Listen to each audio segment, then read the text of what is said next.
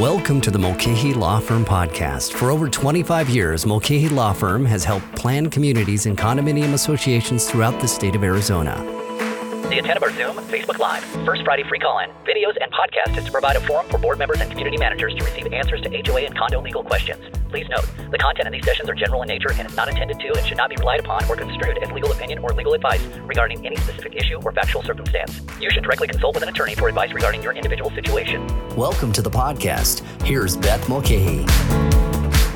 Happy early Thanksgiving and welcome to class number 11 of our 2022 virtual HOA Condo Academy in partnership with the cities of Avondale, Chandler, Glendale, Goodyear, Mesa, Peoria, Phoenix, Scottsdale, Surprise, and Tempe. My name is Beth Mulcahy, and I am the managing partner and senior attorney for the Mulcahy Law Firm in Phoenix, Arizona. I've enjoyed representing HOAs and condominiums for over 26 years, and my firm currently represents over 1,000 planned communities and condominium associations throughout the state of Arizona. I also currently serve on my HOA board and have for many years. Before we dive into the meat of this seminar, I'd like to start off by getting a feel for who's in our attendance today so that I can tailor the information to best serve all of you. Okay, so we're going to be launching two polls right now. The first poll is, which city do you reside? Why this is important is because we partner with the different cities throughout the valley, and they like to know who's attending from their cities. So if you wouldn't mind answering the first poll question, which is, in which city do you reside? Then the second poll question that we have is, let us know your current role with your community. Are you a board member? Are you a community manager? Are you an interested homeowner? Or are you somebody else who just has an interest in our industry? And if you're joining us, just so you know, on Facebook Live this morning, you can just place right in the comment section which city you live in and what your role is in the community. Okay, we're going to talk a little bit about our agenda, and then we're going to go back to our poll results this morning. Today, we're going to be talking about how to have a successful association. And I think I've seen it happen. I've also seen a lot of dysfunctional associations over the years. But what I can say is that there's no secret sauce that I can give you that gives you the recipe for how to have a successful association. It's really a combination of a number of different things. And sometimes different things work for different associations. So we're going to try to give you some tools this morning on how your association can strive to be successful, highly functioning, and eliminate the dysfunction and negativity that might be in your association right now. In doing this, we're going to go over what are some of the best practices that I see that contribute to the success of a community association. We're also going to discuss how boards can successfully amend their association documents with our 5-step plan. Part of that discussion on amendment of CC&Rs and bylaws and rules, we're also going to be talking about two cases that were decided this year, one by the Arizona Supreme Court and another one by the Arizona Court of Appeals, that are giving us further direction as to how we should structure our amendments and the different responsibilities that we have as we're navigating the amendment sections and getting the votes of the members to amend these documents. We're also going to talk a little bit, very quick overview of the new HOA and condo laws that were signed into law during the 2022 Arizona legislative session. And these laws are already in effect as of September 25th. So these are already the law, but we want to just make sure that everybody's aware that there have been some changes. There's 5 new laws. We're going to spend just a little bit of time on that. And then lastly, as always, your favorite thing, from what I hear from our readers and our people that are attending on Zoom and Facebook Live, is the free question and answer. We'll have a free question and answer at the end of the class, and I encourage you to submit your questions via the chat box on Zoom or the comment section on Facebook Live. If you wouldn't mind, we'd appreciate it if you limit yourself to one question per person and try to be as specific as possible, as there's going to be no follow-up once your question has been submitted. Okay, let's take a little look at who's here today. Okay, I don't think this has ever happened. Oh, wait, we have one city that we don't have anybody here from. Okay, so we have representation today, 9% from Chandler, 3% from Glendale, 6% from Goodyear, 6% from Mesa, 12% from Peoria, 24% from Phoenix. Wowza. 29% from Scottsdale. Great job, Scottsdale. 9% from Surprise and 3% from Tempe. So there's just only one particular city today that we didn't hear from, but we heard from one that we don't normally see from. I clicked out of the thing by mistake before I wrote down what the different, there we go, it's back. The different people who are in attendance today. Gotta love live broadcasts. So today we have 74% of you are board members. That's great. 9% are managers. Welcome. Thanks for being here today. And 15% are interested homeowners and 3% are other. So this is really a great class for board members. So I'm so happy to see such a great representation today from board members and managers, and of course, homeowners too, because these topics all directly impact how to have a successful association and how to effectively amend your CC&Rs. Okay, so let's start out quickly with a quick legislative update. As I said in the introduction, the legislature closed back in June, and we have 5 new bills that just went into effect on September 24th, I believe. And so basically the bottom line on the legislature this year is it was one of the longest legislative sessions we've had in Arizona history. It lasted 167 days. Arizona has a legislature that is not 12 months of the year, so that is a very long legislative session for Arizona. It also was one of the most active sessions that we've seen over the past years because we had 25 bills that were introduced in this year's legislature, 2022 legislature, regarding association use. And that's a really high number. And maybe in prior years, we've seen like 10 or 12. But I think it's indicative of the fact that we've had 2 back-to-back COVID years in terms of the legislative sessions, that they've been really focused on COVID issues, and they haven't had a lot of time to come back to the association issues. Ultimately, there were 5 bills out of those 25 that were introduced that the governor has signed into law. We have a great summary on these new bills if you want to have a deep dive on this topic. Basically, it's our cheat sheets that we put out on everything. We did one for the 2022 Arizona legislation, and we're going to be sharing that with you now on Zoom and Facebook Live if we haven't already. Okay, so what are the 5 bills?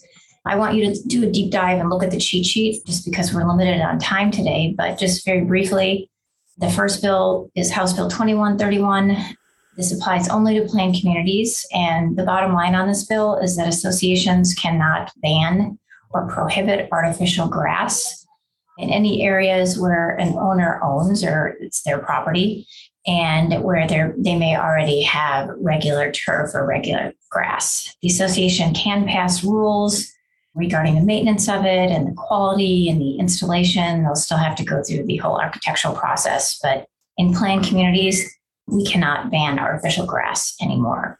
Okay, House Bill 2158. This was a sign of the times bill where we were talking about community activities, informal meetings by members to discuss association issues. So I think it was already pretty obvious that in a condo in a planned community, that owners have, right to use the common areas, but the legislature thought it was necessary to put into the law that owners have a right to informally meet on common areas to discuss association issues.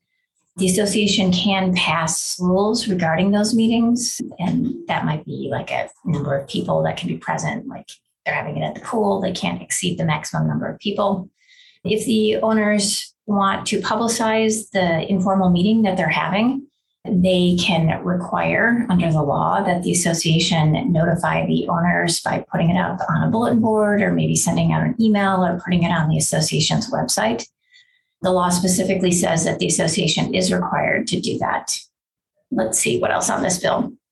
I thought for sure that I would see this kind of over the past month and a half. I thought for sure I'd start to see questions on this or maybe even owners starting to exercise their rights to do this. I have not seen that yet. And so we'll just have to stay tuned and see what happens on that in the next year. But just know that owners do have a right to peacefully assemble is the language that the statute used. Also, an interesting part of this House Bill 2158, and mind you, this bill on informally meeting, peacefully assembling, and political signs, which is the next part of it. This applies to both condominiums and planned communities. Okay, the second part of this bill says that owners can put political signs on their property for association-based issues, board elections, recall meetings of the board, special assessment votes. Anytime there's going to be a meeting of the members to vote on an issue, once that ballot goes out, those political signs for the association issue can be put up on the owner's property. They have to be removed within a very short time period after the meeting where this vote is going to be taken. The next bill applies to both condominiums and planned communities, and it says that first responder flags are an allowable flag under state law, and associations cannot prohibit the display of those flags on that member's property. House Bill 2275 talks about condominium termination, and it makes a more stringent requirement to terminate condominiums. Of course, that's only going to apply to condominiums. And then last but not least, Senate Bill 1168 talks about short-term rentals and gives cities and towns some additional enforcement teeth for short-term rentals that may be violating nuisance provisions or that might be causing problems in their cities or towns. It sets up a permitting process. It requires insurance for the short-term rental. It requires that the short-term rental owner would need to notify the neighbors the first time that they're converting it to a short-term rental, that it's becoming a short-term rental. The interesting part of this law is that it gives cities and towns the right to do this. It doesn't make it mandatory. So cities and towns are going to need to adopt an ordinance to adopt whatever parts of these rights that the legislature is giving them that they want to adopt for their particular city or town. And we've already seen some cities, I know Chandler already has some of these restrictions in place. I know that the city of Scottsdale is discussing this right now with their city council. And many other cities and towns are now looking into passing ordinances to take advantage of what rights the legislature has given them to further regulate short-term rentals. Okay, let's dive into our first topic for today. And this is a fun topic for me to teach because it talks about successful associations. Probably one of the most rewarding things that I see as an attorney that practices in this area is that I am able to witness dysfunctional associations become highly functional. And I actually have one in mind that was an interesting story. Gosh, I don't know, maybe 2 or 3 years ago, I was called into a large master plan community to become their new general counsel attorney. And when I first came to the first meeting, it was very dysfunctional and they had all kinds of legal issues. There were lawsuits that I was not a part of at that point just because I was just being hired, but they were involved in a lot of litigation. They were fighting among themselves. The owners were unhappy. And last year, I had an opportunity at the end of the year, at the end of 2021, to go to their annual meeting. And of course, we've been working with them carefully for now a couple of years. And I have to tell you that I was sitting there and I thought to myself, this is the best annual meeting I have ever been to. And it just was so rewarding to see the transition from a very high level of dysfunction where they were being sued. There were some issues, other issues regarding some mistakes that were made, and they owed some money to different state and federal taxes. And there were just all kinds of problems. People didn't get along. The board wasn't gelling and working together as a team. And so it was just nice to see that transition. And as I was preparing for this class today, I was just doing a little check in my mind about a lot of these qualities is the quality that this particular association has. But I want you to know that we work with over 1,000 associations throughout the state of Arizona.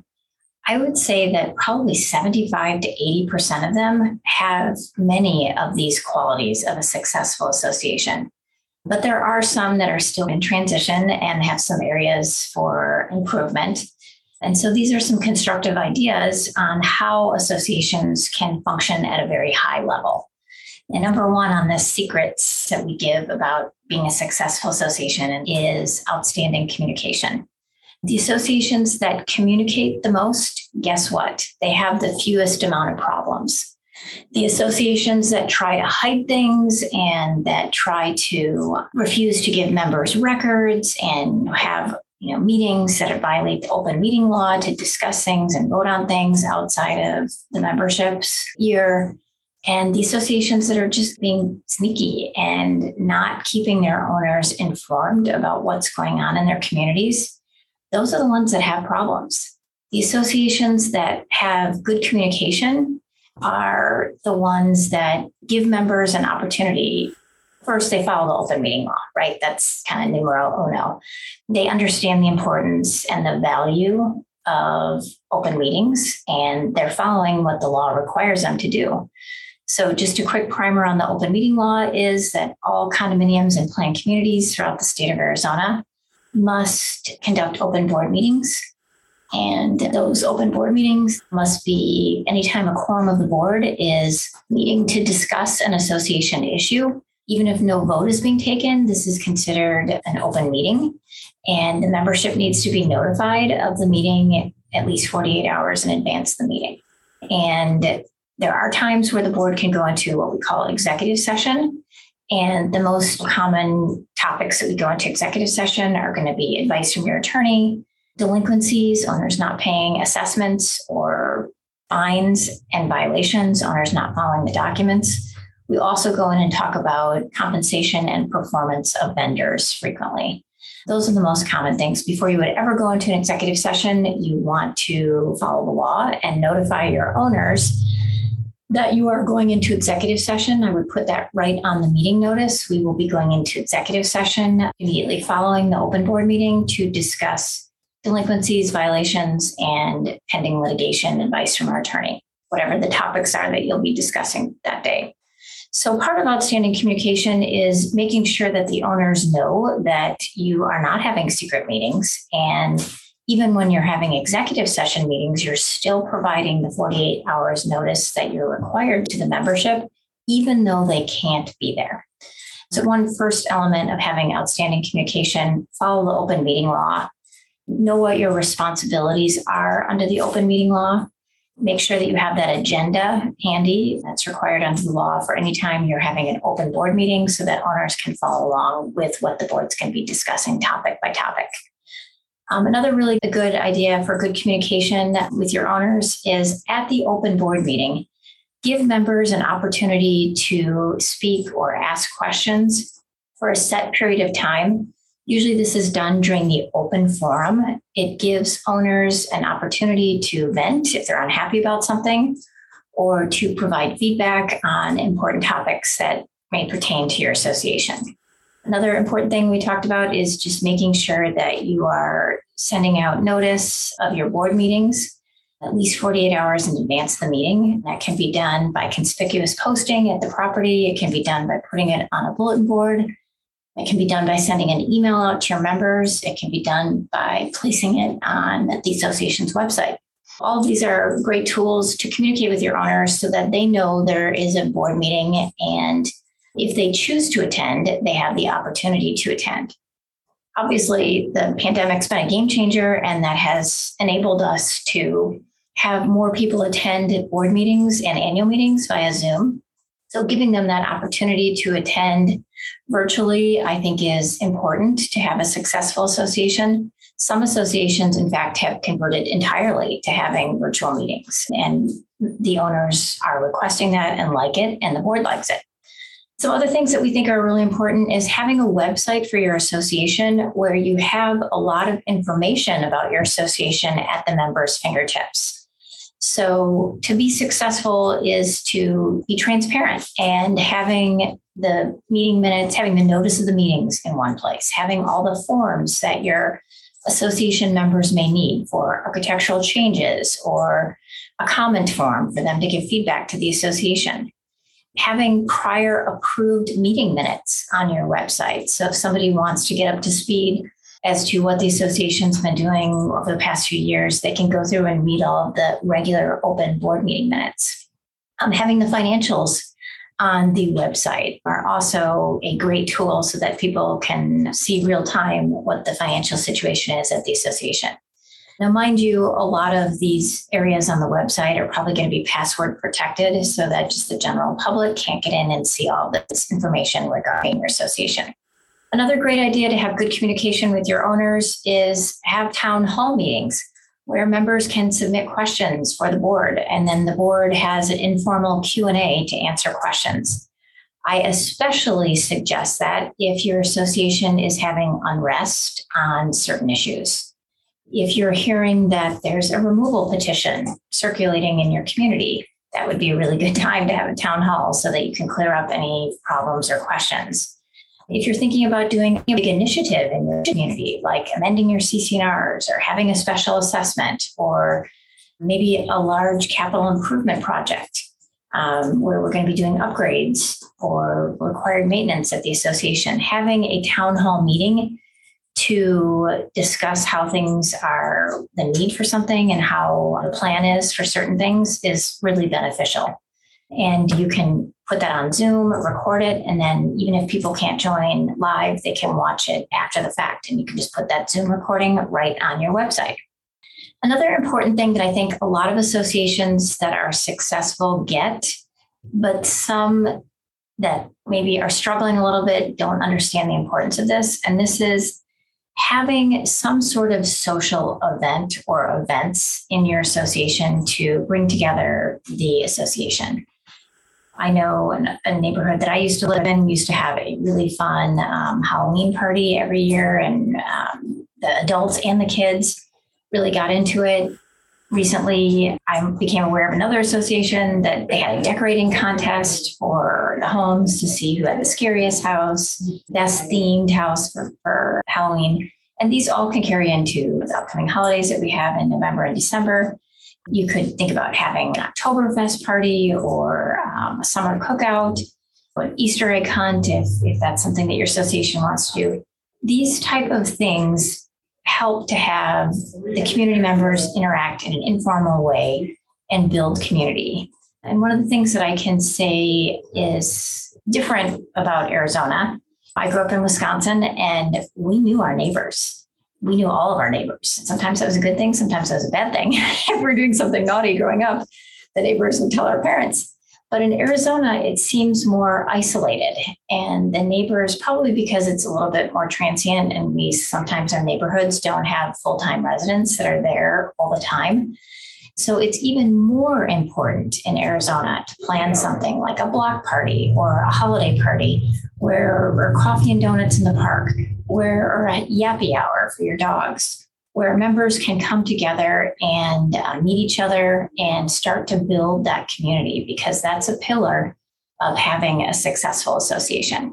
The next thing that's really important is for the board to communicate well by responding to member inquiries. And so one of the things that I hear often, I attend a lot of board meetings, and I'll be sitting in the back counting ballots at an annual meeting. And a very frequent comment that we hear is owners say to the board, I never got a response from the management company, or I emailed 5 times to say that the front light on the monument sign at the entrance to our community was out and no one responded, and it's still not fixed.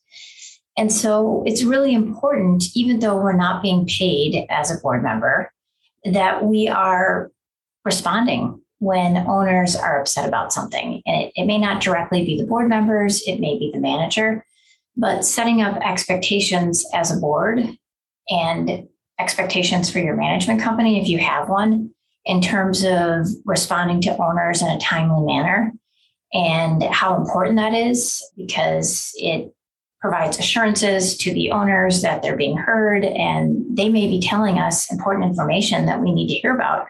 If the lighting's out or the sprinkler's broken or the elevator's making a strange noise, this is all important feedback. And it's important that we respond to them and acknowledge that we appreciate them reaching out to us. Thank you for letting us know, and we'll take care of it. So responding to member inquiries in a timely fashion is very important. Set up expectations with the management company.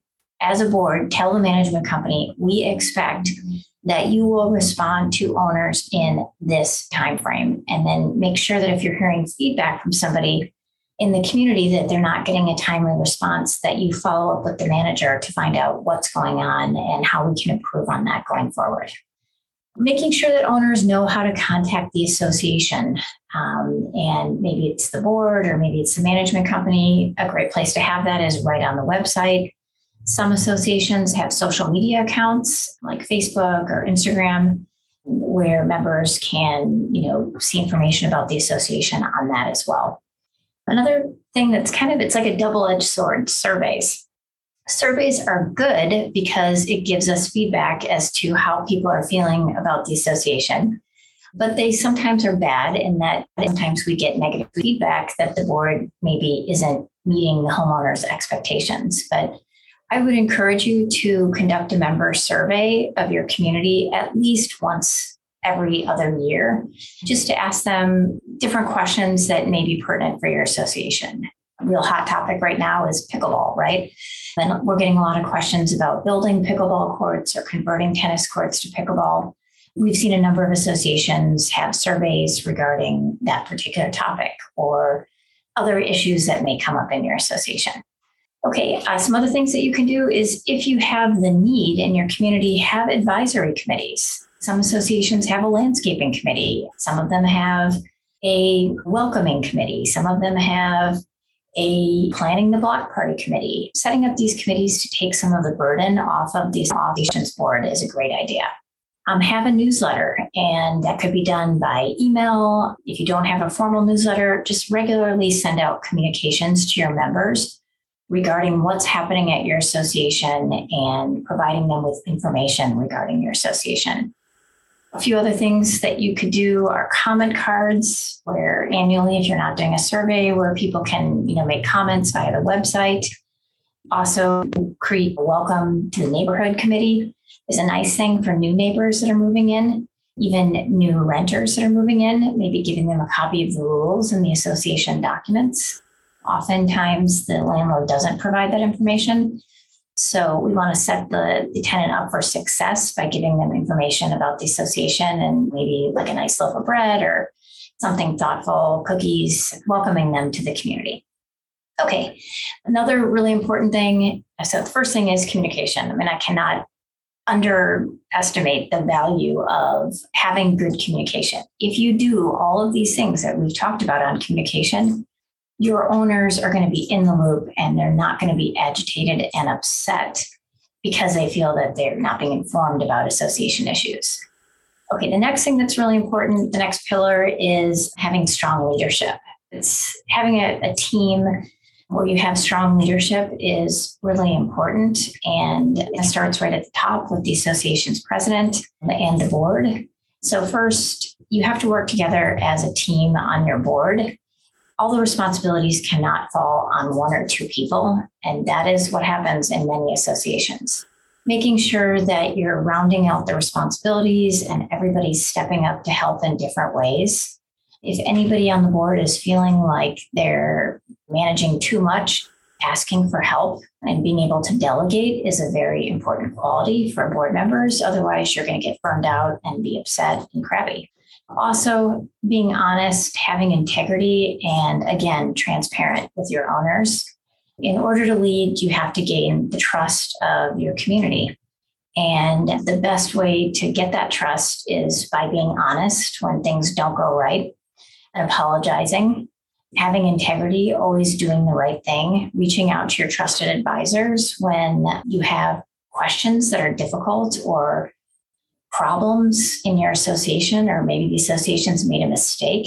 And your trusted advisors are going to be your legal counsel, your management company, your insurance company representative. Knowing when to get help is a really important skill.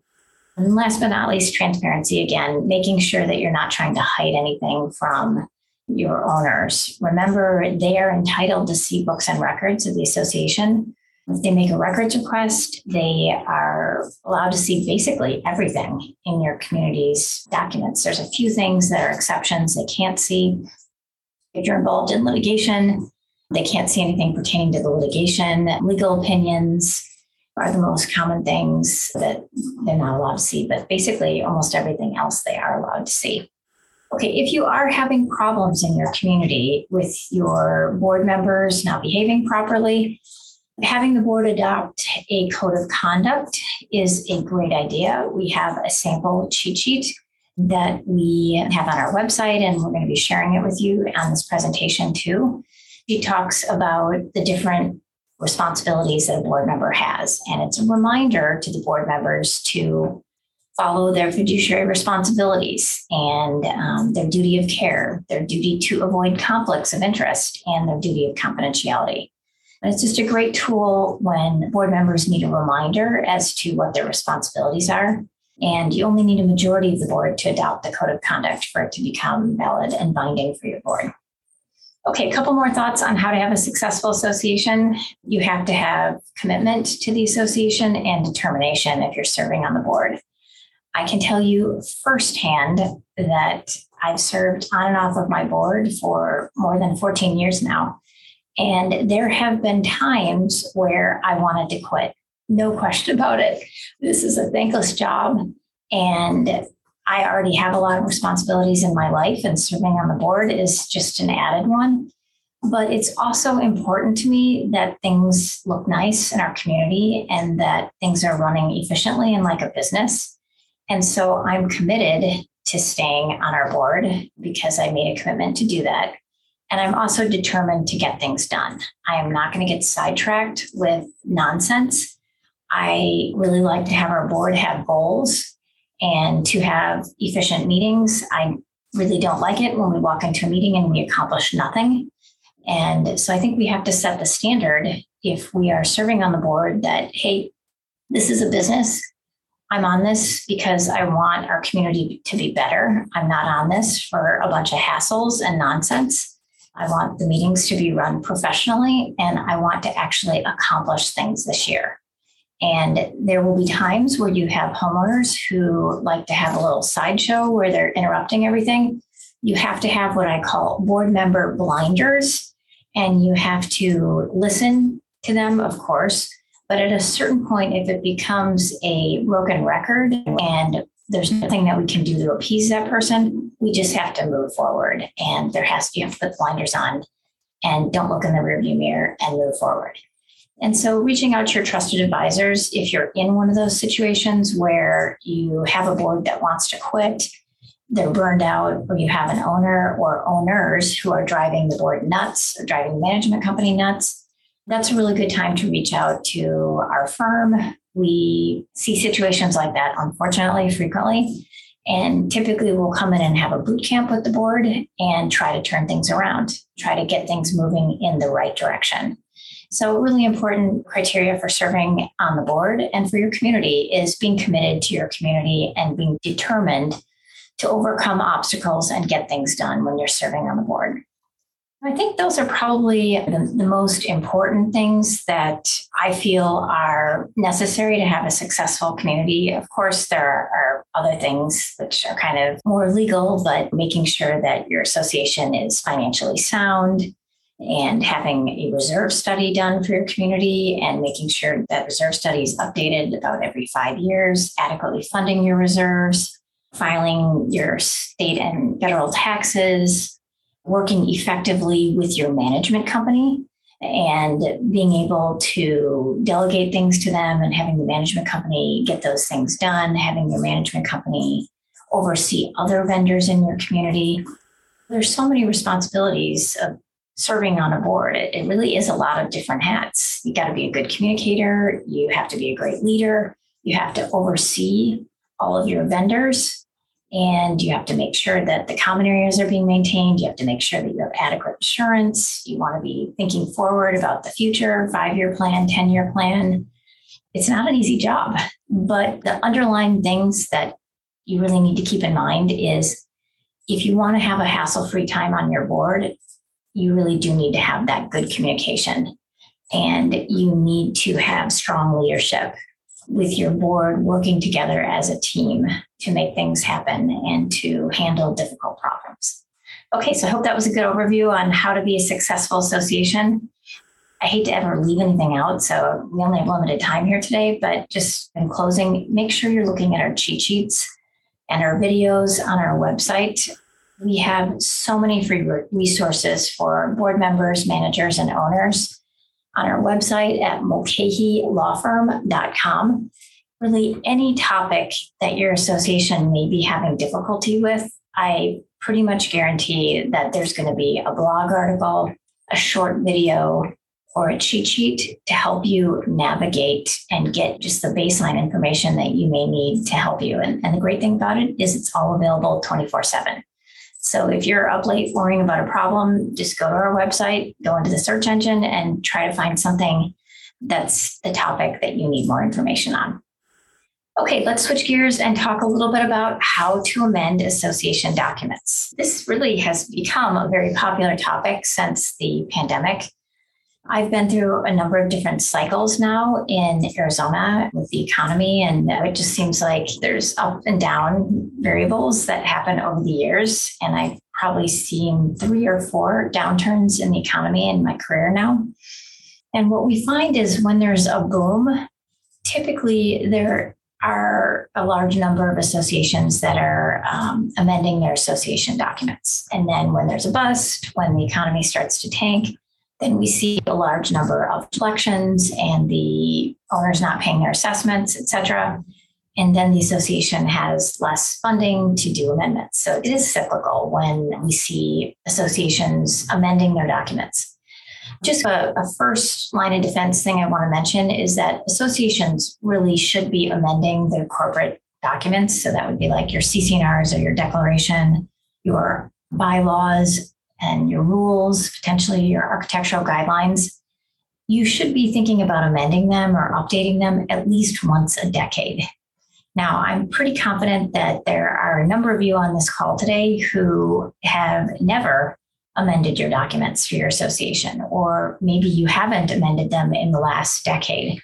Why is it important to amend your documents once every 10 years? First, it's important to delete or modify any restrictions that are outdated or that aren't in compliance with local, federal, state laws. And you may have information in your CC&Rs or your bylaws that directly contradicts what state law says. Or you may have information in your CC&Rs that is not consistent with how things are really operating in your association. So maybe you have your streets are clogged with cars at night, and maybe your CC&Rs say no parking overnight on the streets.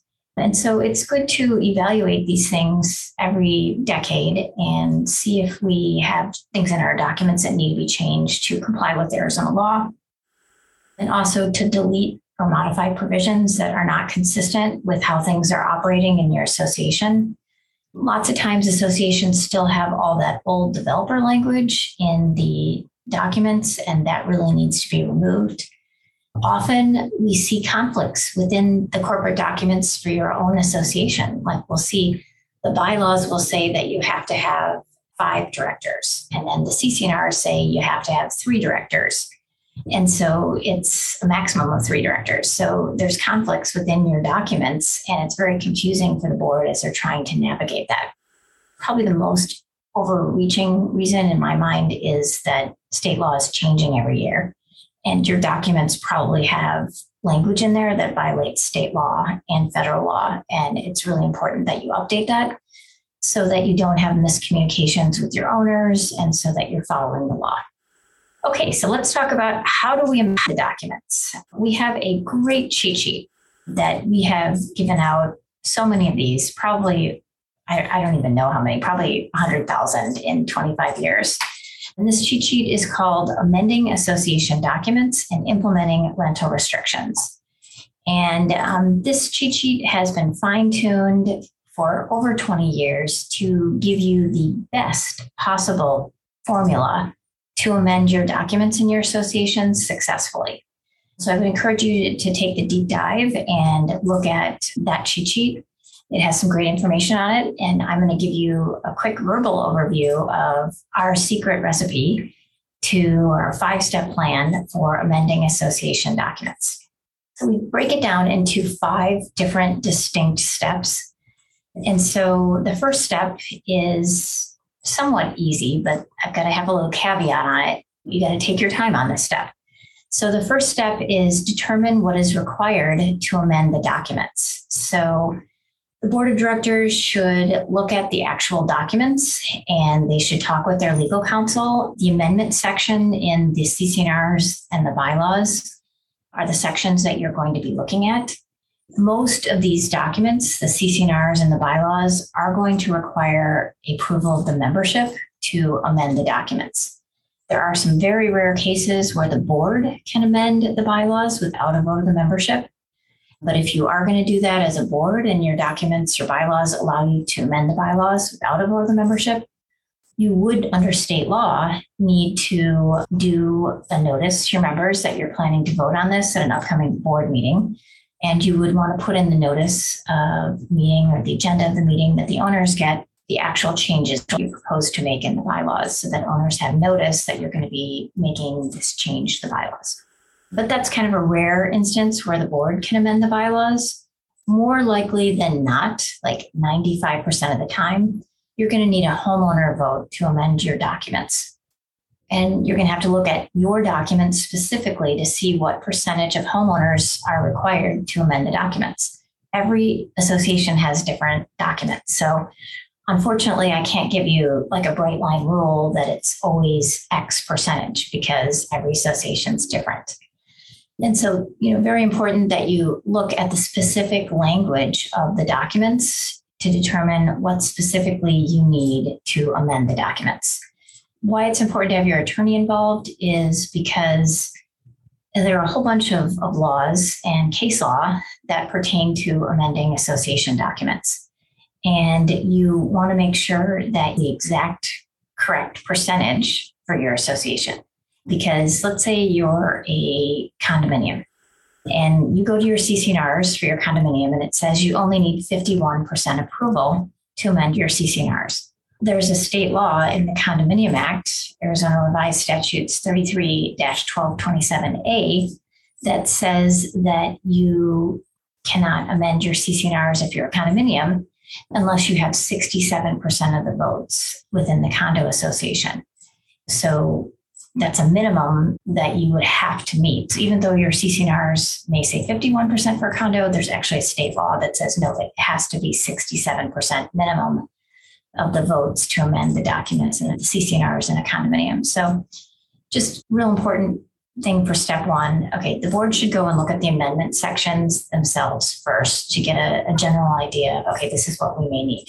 Then I recommend that you talk to your legal counsel and verify that, okay, this is the percentage that we need and this is the procedure that we need to follow to amend our CC&Rs or our bylaws. Typically, the rules are promulgated by the board at a board meeting. So you typically don't need a vote of the membership for the rules. Some associations in very rare instances do need the owners to pass the amendments to the rules, but more likely than not, the board passes the amendments to the rules. So step one, what is required to amend the documents? Check the documents, verify with your association's attorney. Step number two. This is the longest step in the entire process. And basically, what happens in this step is that associations are going to come up with the changes that they want to make to the documents. And so they review the documents and they make changes and draft the proposed changes. Sometimes the board does this initially. Sometimes your legal counsel does this first. The best way to do it, in my opinion, is to put the documents, so the CC&Rs and the bylaws, into a Word document. So copy it word for word into a Word document and then do track changes. And as you make the changes in the computer program, it's redlining any deletions and underlining any additions so that we can keep track of what's being changed. And what I really prefer as legal counsel that's worked with associations for over 25 years is I prefer that the board just lets me do this first draft myself because I know exactly what I'm looking for when I'm doing the changes to the CC&Rs and the bylaws. And I like to get the first crack at it because it's just so much easier and it's going to cost you so much less if you let me do it first. If you do it the other way where the board comes in and they make a whole bunch of changes to the documents, sometimes I have to spend time undoing the changes that they've made. And that's just so unnecessary. It's smarter to give it to the lawyer, have them make their changes. And then we give the document to the board or the committee, whoever's handling the amendments, and then they start making their comments and changes. And typically when we do it that way, it's easier for the board, it's cost less in the long run, and it's a much cleaner looking document in terms of tracking the changes. And so that's step two. So review the documents for changes and then draft the proposed changes. Step three, this is the step that the boards always want to skip. Do we really have to do this step? Yes, you do. And here's why. Step three is educating and soliciting support of the community of the proposed changes. Now, we said in step one that you are going to determine what the percentage is that you need to amend the documents. So for 95% of the amendments that you're going to be doing, you're going to need a high percentage of owners to approve the changes, whether it's 67%, 75%, 90%. In a planned community, it could be as low as 51%, but that's a lot of people. And so if you're going to be sending this out for the members to vote on the changes, you don't want the first time for them to see it to be the time that they've got the ballot and they're voting on it. Because if they're not happy about it, they'll just vote no, and you'll have wasted a lot of time, effort, and money coming up with the changes. So what you want to do in step three is you want to give them a preview and ask for their feedback. So in step three, we send out the proposed document that we're thinking about sending to the membership for a vote. And we ask for their opinion on it. And we give them a way to comment on it, whether it's by email or sending in a comment card.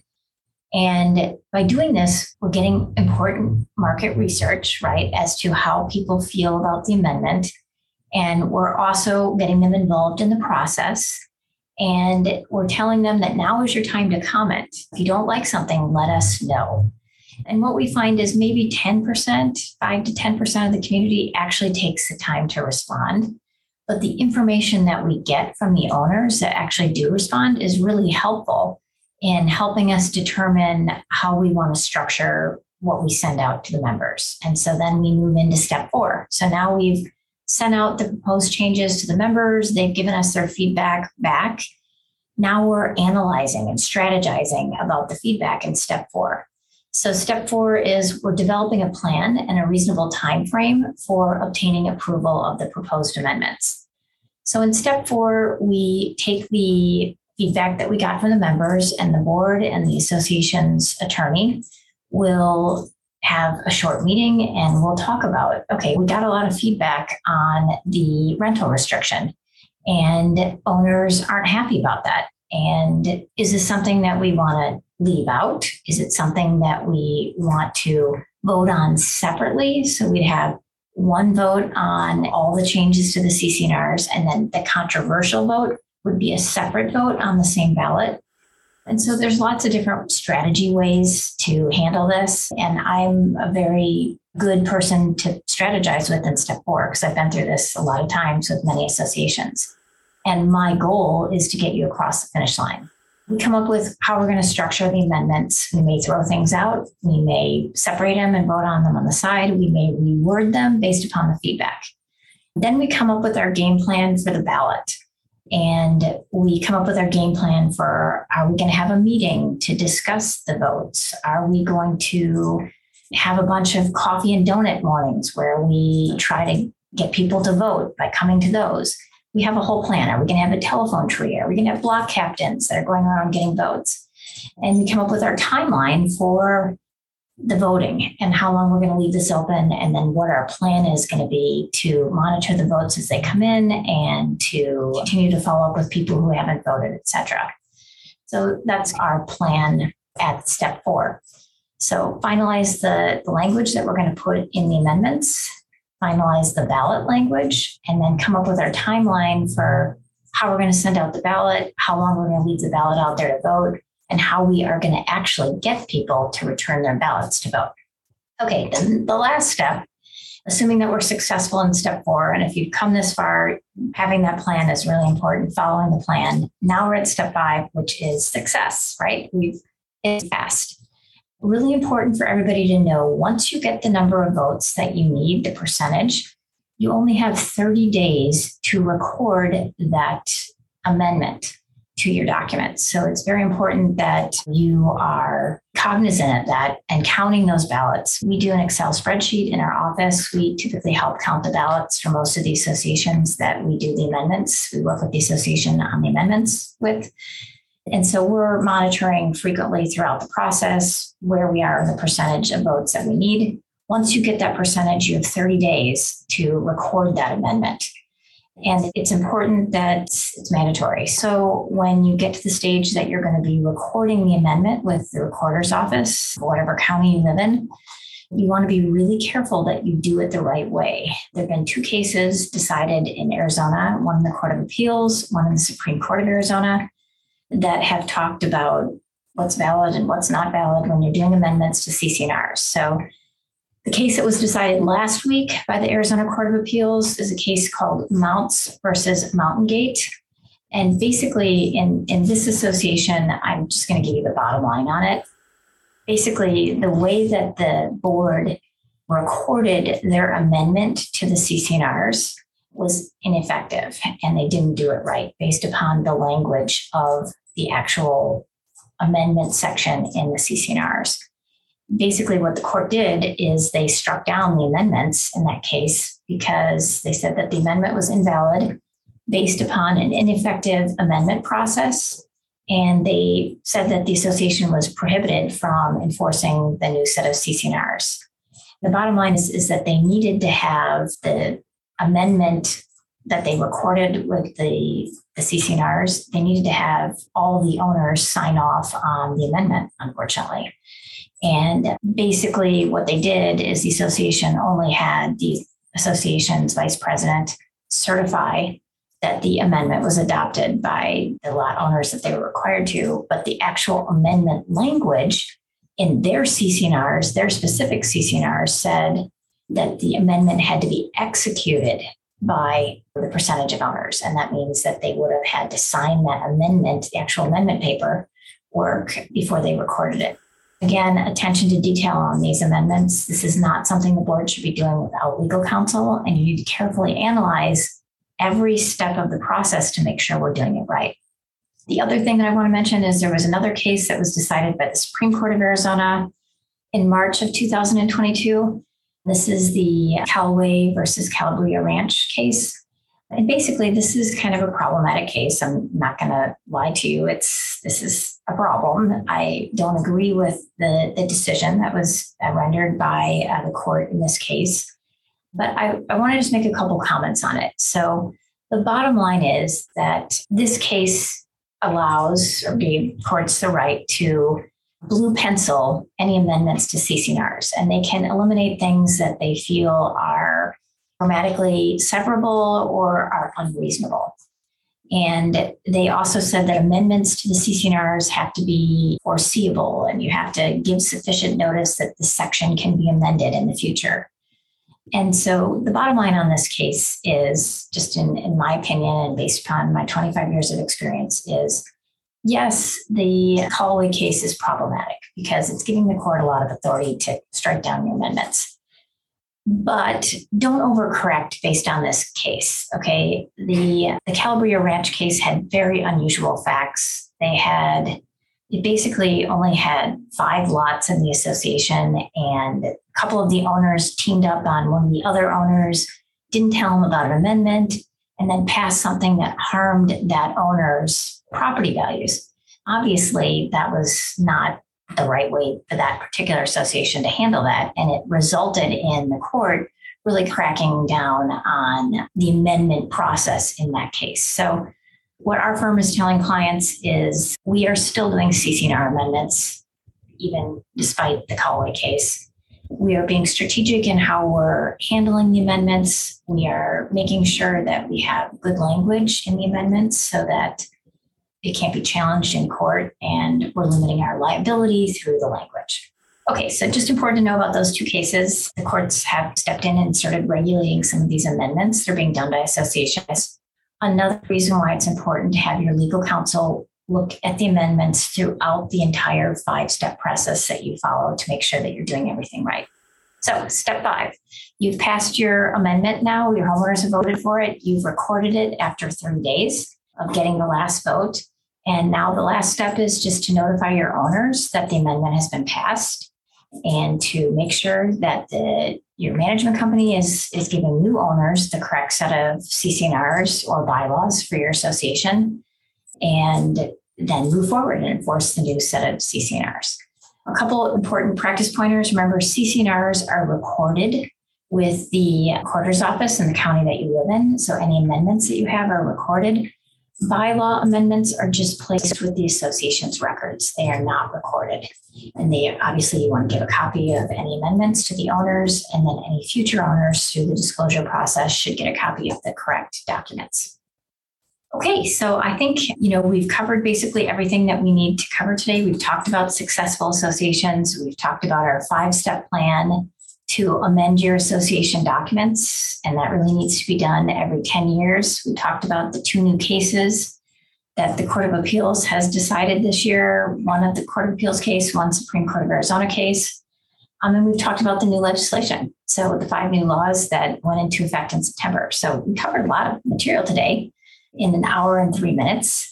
And now we're going to go into our questions for today. As of right now, we have about 15 questions, so we'll just get started right on them.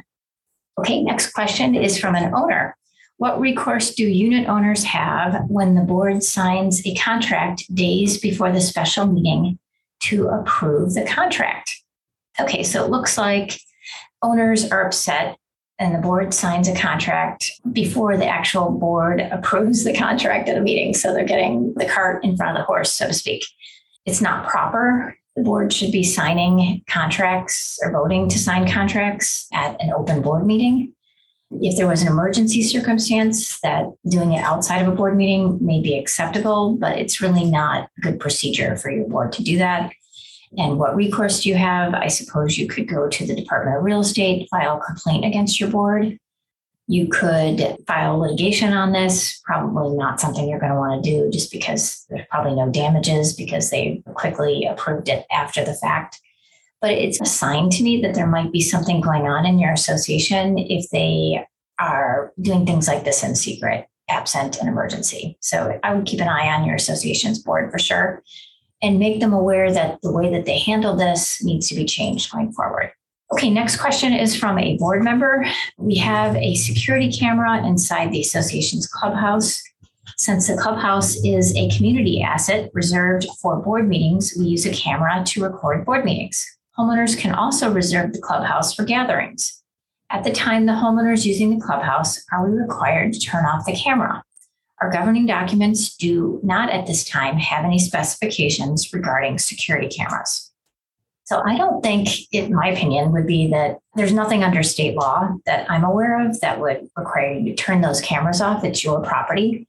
What you may want to do is just notify the owners that there is a camera and it does record things. You may even want to have a sign next to the camera stating that. You want to be careful that you don't overpromise, though, because you probably don't have a live person there watching the camera 24/7. But I don't have a problem with having the camera on even during private events, as long as the whoever's using the facility understands and knows that there's a camera. And it would be helpful just for notice reasons that you may want to put a sign up. Okay, next question is for an association, a planned community. I'm not sure if it's a board member or a homeowner. Okay, our HOAs were amended in 2019. The minimum rental period is 60 days for homes that change ownership after January 4th, 2019. We require an information form from each homeowner with contact information on the tenants, and we charge a $25 rental fee each time a new lease begins. We also state in writing that any homeowner who rents their home must file a residential rental property registration form with the Maricopa County assessor, and we give them a hyperlink to the assessor's website. Do we have any responsibility beyond the alert to the renting homeowner that a registration form must be filed with the Maricopa County assessor? No, you don't have any responsibility. That responsibility is on the owner and landlord to take care of that. It sounds like you're doing everything else correct in compliance with Arizona law. Question number 4, what is a consent agenda and how can this be used to better manage HOA board meetings? Okay, a consent agenda it's used in city council meetings typically from municipal governments, but I have seen it used in HOA or condo setting as well. And so basically you just line up the things that need to be approved on the agenda. And typically it's things that are not controversial and that can be quickly voted on. For example, your association may have on the consent agenda to approve last month's meeting minutes and maybe to approve certain financial information. And the board should have reviewed all these items before the board meeting. So it's easy for them to just vote yes when a motion's made to approve the entire consent agenda. Now, your board should not be doing the entire meeting, though, by a consent agenda, right? The things that we typically will see is maybe architectural applications. If there are non-controversial or not controversial ones, you may do a consent agenda to approve 25 architectural approvals for things that are allowable under your documents. That would be another time you could use it. If any board member doesn't want a certain item on the consent agenda, the board member can ask to have that consent agenda item moved off of the consent agenda and then voted on separately. That's something that can be done. Not a lot of associations use consent agendas, but it can be a helpful tool to get through the meeting faster. Next question, number 5. A meeting was held on Saturday morning by a group of 20 to 25 homeowners. Flyers were placed on some homes inviting them to attend. A homeowner was asked to leave after the leader asked if anyone attending was on a board committee. Is this a valid meeting? Is the demands of a group sent to the board needed to be responded to since not all homeowners were allowed to attend? How would you recommend we handle? So I'm assuming that this person's a board member asking this question. And I don't know how large your association is. So I don't know if 20 to 25 homeowners is 20% of your membership, or if it's 20 to 25 homeowners out of a 2,000 home association. So it's hard for me to answer this question. But okay, the bottom line is that under the new law that we talked about under the new legislation, owners are allowed to peacefully assemble. So they are allowed to do that.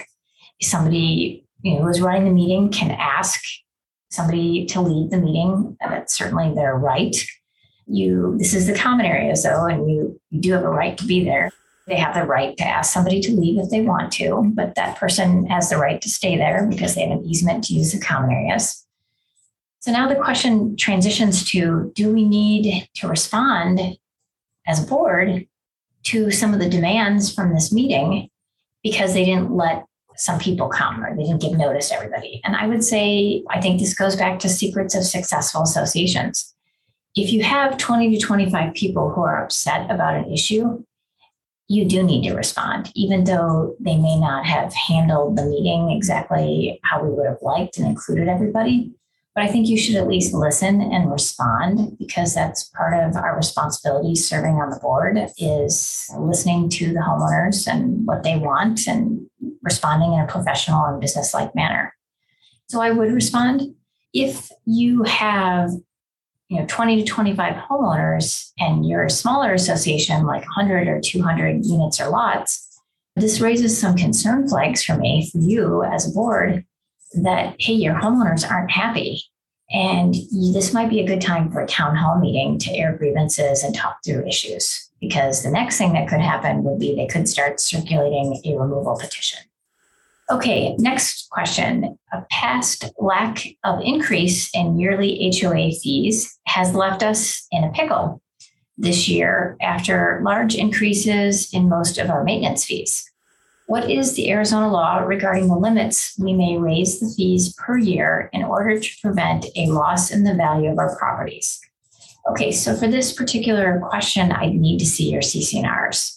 Your CC&Rs are going to outline what percentage you can increase your dues each year, if you have any special exceptions, if the budget needs to be amended, and maybe you might be able to increase it a certain percentage, or maybe you amend the budget, you can increase it. So bottom line is, you really got to look at your association's documents.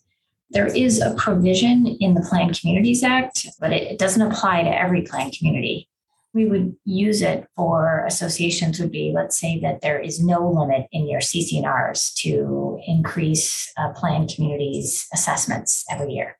Well, there is a ceiling under the Planned Communities Act that if you're going to try to increase it more than 20% of the prior year's assessment, you'd have to get approval of the membership of 51% of the membership. I think for your case, I would look at what your documents say to determine whether or not you need a vote of the membership and what percentage that you can increase the assessments. And you definitely want to get your legal counsel involved to help you and advise you on that. Okay, next question. In general, is amending existing CC&Rs more cost-effective than rewriting them? It just depends. I'm really not in favor of taking a current set of CC&Rs and just trashing them and starting completely over, because that change sometimes is too hard for the membership to swallow. It's hard to get votes to pass it. And there's exceptions to that, of course. If you have a really bad document to begin with, you might be just redlining the whole thing and starting over. But I do think that change is hard for members, and getting them to approve changes is difficult. And so taking the existing document and making changes to make it in compliance with Arizona law and fresh and easy to read, and getting rid of the developer language typically is a better strategy to get the votes. Okay, the HOA I'm part of does not communicate anything, if at all, and started funding a reserve account a couple of years ago. What is the maximum amount that can be saved in this reserve account? Okay, so a good sign is that your association has a reserve. They're planning for their reserves, which are the long-term capital expenditures for the future.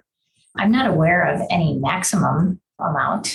There's no cap under state law or anything like that. And so I think maybe what you need to do is go to a board meeting and ask a little bit about, tell me about how we're funding the reserve, and have you had a reserve study done by a reserve company? And you may want to look at our cheat sheet. We have a cheat sheet on reserve studies and reserve funds. That's on our website at MulcahyLawFirm.com. And that might give you some good background information on how the reserve fund works and how reserve study works to better answer your question. Okay, next question, number 9. If the association has a happy hour for the community, would you have to post that a majority of the board members will be present? If the majority of the board is there discussing association business, yes. If a majority of the board is there socializing and not quorum of the board discussing association business or conducting a meeting during the happy hour, then no.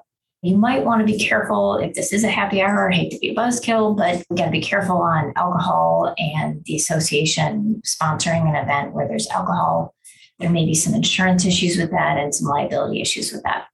Okay, next question, number 10. We need a records retention rule or a policy. Is there an example available? Yes, I have a cheat sheet on this exact topic. So go to our website at MulcahyLawFirm.com and click on our cheat sheet section. Go to the records retention policy cheat sheet, and everything you need will be right there. Okay, number 11, what do you do when you have various committees and the committee members do not get along and literally fight among each other? Okay, what I typically will do, it depends on what committee it is, but if it's an important committee like budget, architectural, finance, we typically will have the attorney for the association come in and talk to the committee and explain that we're all on the committee for the same reason. We want what's best for the community. We may not all agree on what's best for the community, but we need to respect each other's opinions, and we need to respect that majority rules and try to have a boot camp to get them pointed in the right direction. Now, sometimes you have different personalities and they just don't jive well together. So check out our cheat sheet on the DISC personality tests and how that can be helpful for your association to function at a higher level. We have that on our website. It's the DISC as in Sam C. It's basically just a test. And if we do a boot camp, it's the first thing I do with the group is we all take a personality test, because if there's fighting or a level of dysfunction on the board, oftentimes it's because the personalities don't jive well together. And so taking that test and better understanding what the different personality types are may right then and there help people get along better. And if you ultimately can't get along better over time, then it might be a time to change out some members of the committee and put together a team that's going to work well together.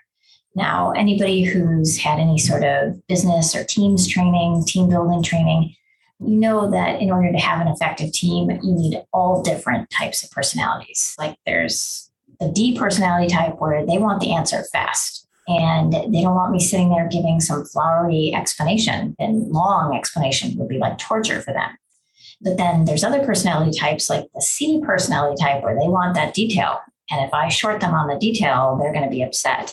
So I'm trying to balance in the room what my audience is. And it's the same thing for when you have a committee that's not working well together. Maybe you have too many of one personality type, or maybe you have the clashing personality types that don't work well together sometimes.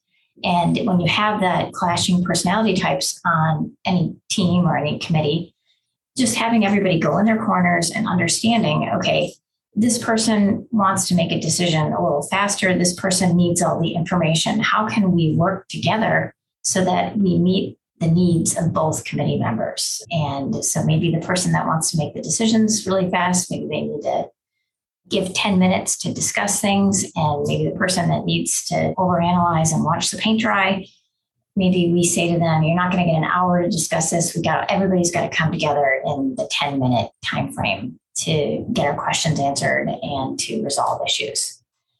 So hopefully that will help you. Ultimately, the boot camp, using the personality testing, having your attorney come in and talk to the committee, and then ultimately restructuring the committee if it's just not working with the current people. Okay, next question. The bylaws state that there can be no less than 3 directors, nor more than 9 directors. The president quit. The VP is still operating as the vice president and is running meetings, and there is 1 member at large on the board. VP states that they are going to operate with just the 2 of them and have voted on matters. Is this legal? Okay, so let's look at, you can have no less than 3 directors. Right now you have 2. So my feeling is that you really should try to get up to 3. Okay, because the minimum, the bylaws say the minimum number of directors is 3. But that being said, with a 3-person board, typically a quorum is 2. And so the decisions that have been made by just the 2 of them likely are legal because that was a quorum of the board. But if I were advising this association, I would recommend that you seek candidates to fill that 3rd spot. Typically, the bylaws will give the remaining directors the ability to appoint a replacement director, or the president who resigned for that president's, not for the president position, but for the director at large position that the president also carried. And I would encourage you to try to get somebody to fill that spot so that you can meet that requirement of having 3 directors. Okay, next question, number 13. Since the current rule says that you need 67% to amend the CC&Rs, and the rule set in the current CC&Rs says 85% is needed, does that rule have to be followed, or 67% rule? Should that be followed? Whatever your current CC&Rs say, if it says 80% or 85%, I'd have to look at your documents to give you a formal opinion, but I think the CC&Rs are going to control here in terms of amending. CC&Rs is going to take 85%. The only thing I'm going to say is I've been doing this a long time, 26 years. I don't think I've ever seen a set of CC&Rs that say 85%. So that's weird. I've seen 67%, I've seen 90, 75%. So that kind of worries me a little bit, but go by what the CC&Rs say. If you're relying on the 67% from the Condominium Act, that only kicks in if your association has a lower than 67, your condo association has a lower than 67% amendment requirement in the CC&Rs.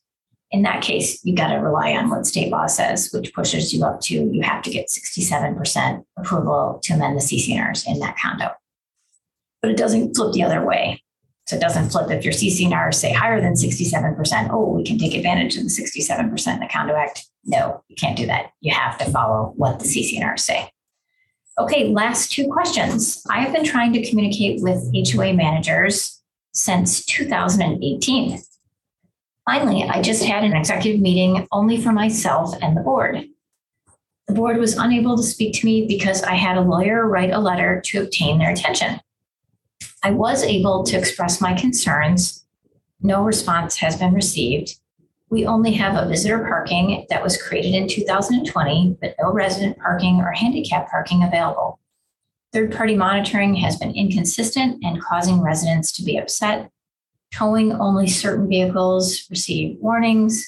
I suggested amending our CC&Rs to the HOA attorney that was present at the executive meeting, maybe providing parking permits that we can pay and it would bring in revenue, but there's been no word from the board or the attorney. We have a 4-bedroom home, 2-car garage, home at the end of a shared driveway, and I have 4 drivers now in our home. How do I get someone to communicate with me? Okay, well, the good thing is that you want to communicate and you want to work this out with the board. And it looks like you hired an attorney. And I think probably since the board won't respond to you anymore because you have an attorney, I think you need to have your attorney communicate with the board and the board's attorney to try to resolve this. I don't know if you have, it says you have a 2-car garage, so make sure that garage is cleared out of the tool shed and everything in there. You should be parking 2 cars in there. And then hopefully you can park 2 cars in your driveway if you're allowed to do that. But it looks like you have a shared driveway maybe with another neighbor. So that could be the problem. I find that a way to resolve these issues is typically through communication. And unfortunately, or fortunately, they won't talk to you now that you have an attorney. So you're going to have to work through the attorneys, or tell them that your attorney is no longer being retained to have this matter and you just want to talk one-on-one with them and see if that might work. Okay, question number 15. One more question popped in, so we have 2 left. If the homeowners agree to remove a property asset, like a tennis court, by the CC&R requirements, do all lenders on all the properties need to approve? Or is it just a percentage of lenders or no lender approval? You're going to have to look at the CC&Rs for your association. Every association has a different set of CC&Rs that reflect change of common area use. So typically, you just need approval of the members. In some cases, the board can even do it. The language supports that in the CC&Rs. So I don't think I've ever seen lenders being required to give approval unless it's like a major common area, like you're going to change the use and like sell it or something. I don't know. Look at your CC&Rs. I think that's the best bet to determine what approval you need for your community. The last question for today, is it legal in Arizona to take from the reserves to cover a shortage in funds for regular maintenance costs, given the large increase in costs over this past year? So is it legal? There's nothing under Arizona law, Arizona statutes, that says you cannot do this. But you really need to talk with your CPA because there are some financial issues here. And most CPAs, in my experience, what they say is that if you borrow from the reserves, you have to pay back the reserves. So you'll want to talk to your CPA about that. Also, you'll want to check your CC&Rs to see if there's anything specific that would say that you can't borrow from your reserve to pay maintenance expenses that may have increased over the past year that you didn't budget for. Okay, so we just finished right on time. We had about an hour and 3 minutes of our presentation today. We had a lot of good topics that we talked about today. And then we spent about 25 minutes talking about the questions. We had 16 questions from really a wide variety of homeowners and board members and managers. So a couple things to think about. We're in holiday alley, so to speak. So I cannot believe that it's Thanksgiving next week. Happy Thanksgiving, everybody. Hope you have a wonderful time with your family and friends. And of course, I'm so thankful to the different cities that we work with to put on this virtual neighborhood services HOA Academy. Thanks for partnering with us this year. We really enjoy the opportunity to provide these free classes for residents of many different cities in the Valley. A few things to think about as we start to close out 2022. Our last neighborhood services presentation for 2022 is going to be on Friday, December 2nd at 9:00 a.m. So we're having a little change up on the date. Normally we meet the third Tuesday of every month and we meet at 11 a.m. But in December, due to the holiday, We are going to have our neighborhood services virtual HOA condo academy, our December class, the first Friday of the month. And this class is going to be only question and answers. So bring your questions, big and small. We will answer them all. So we really encourage you to participate by submitting questions. We'll answer every legal question pertaining to associations on Friday, December 2nd, starting at 9 a.m., and we'll keep going until we finish. And so it's for those of you who may be familiar, we're combining our neighborhood services, virtual HOA condo academy for the month of December with our first Friday virtual free call-in. So if you want more information on that, you can go to our website at MulcahyLawFirm.com and click on our upcoming seminars or upcoming classes. And you can submit questions right there, and you can continue to submit questions right up to December 2nd at 8:45 a.m. So as you think of questions throughout the month, submit them there. And if you can't join us live at that time, as always, you can go to our Facebook Live, our Facebook page for our firm, and you can see the videos there. And we also post the neighborhood services classes always on our website. Speaking of that, our videos for our classes that we've been teaching over the past 2 years have now passed 60,000 views.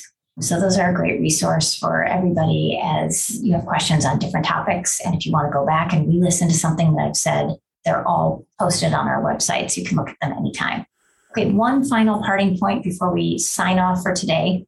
We talked today about amending CC&Rs, and I just wanted to offer between now and December 31st, our firm is offering a free review, 15-minute free review of your CC&Rs and or bylaws for your association. So if you're thinking about amending your CC&Rs, we will spend 15 minutes for free reviewing them and give you feedback as to how to amend them and some things that we think you might need to change. So that's a good little free thing that we're offering to our clients and to anybody who may want to become a potential client of our firm. All you need to do is email me with your request and your CC&Rs and your bylaws as an attachment to the email, and then give us about 2 to 3 weeks to do that, and then we'll get it back to you so that you can take a look at that and maybe put that on your agenda for 2023. So thanks again, everybody, for being here today. Appreciate you being here very much, and I hope all of you have a very happy Thanksgiving and safe Thanksgiving, and I will look forward to seeing you again on Friday, December 2nd at 9 o'clock a.m. for our last class of 2022. Thanks, everybody. Take care. Bye. Don't forget, our free cheat sheets are available for download at MulcahyLawFirm.com. Please go to iTunes or your favorite podcasting platform and leave us a rating and a review.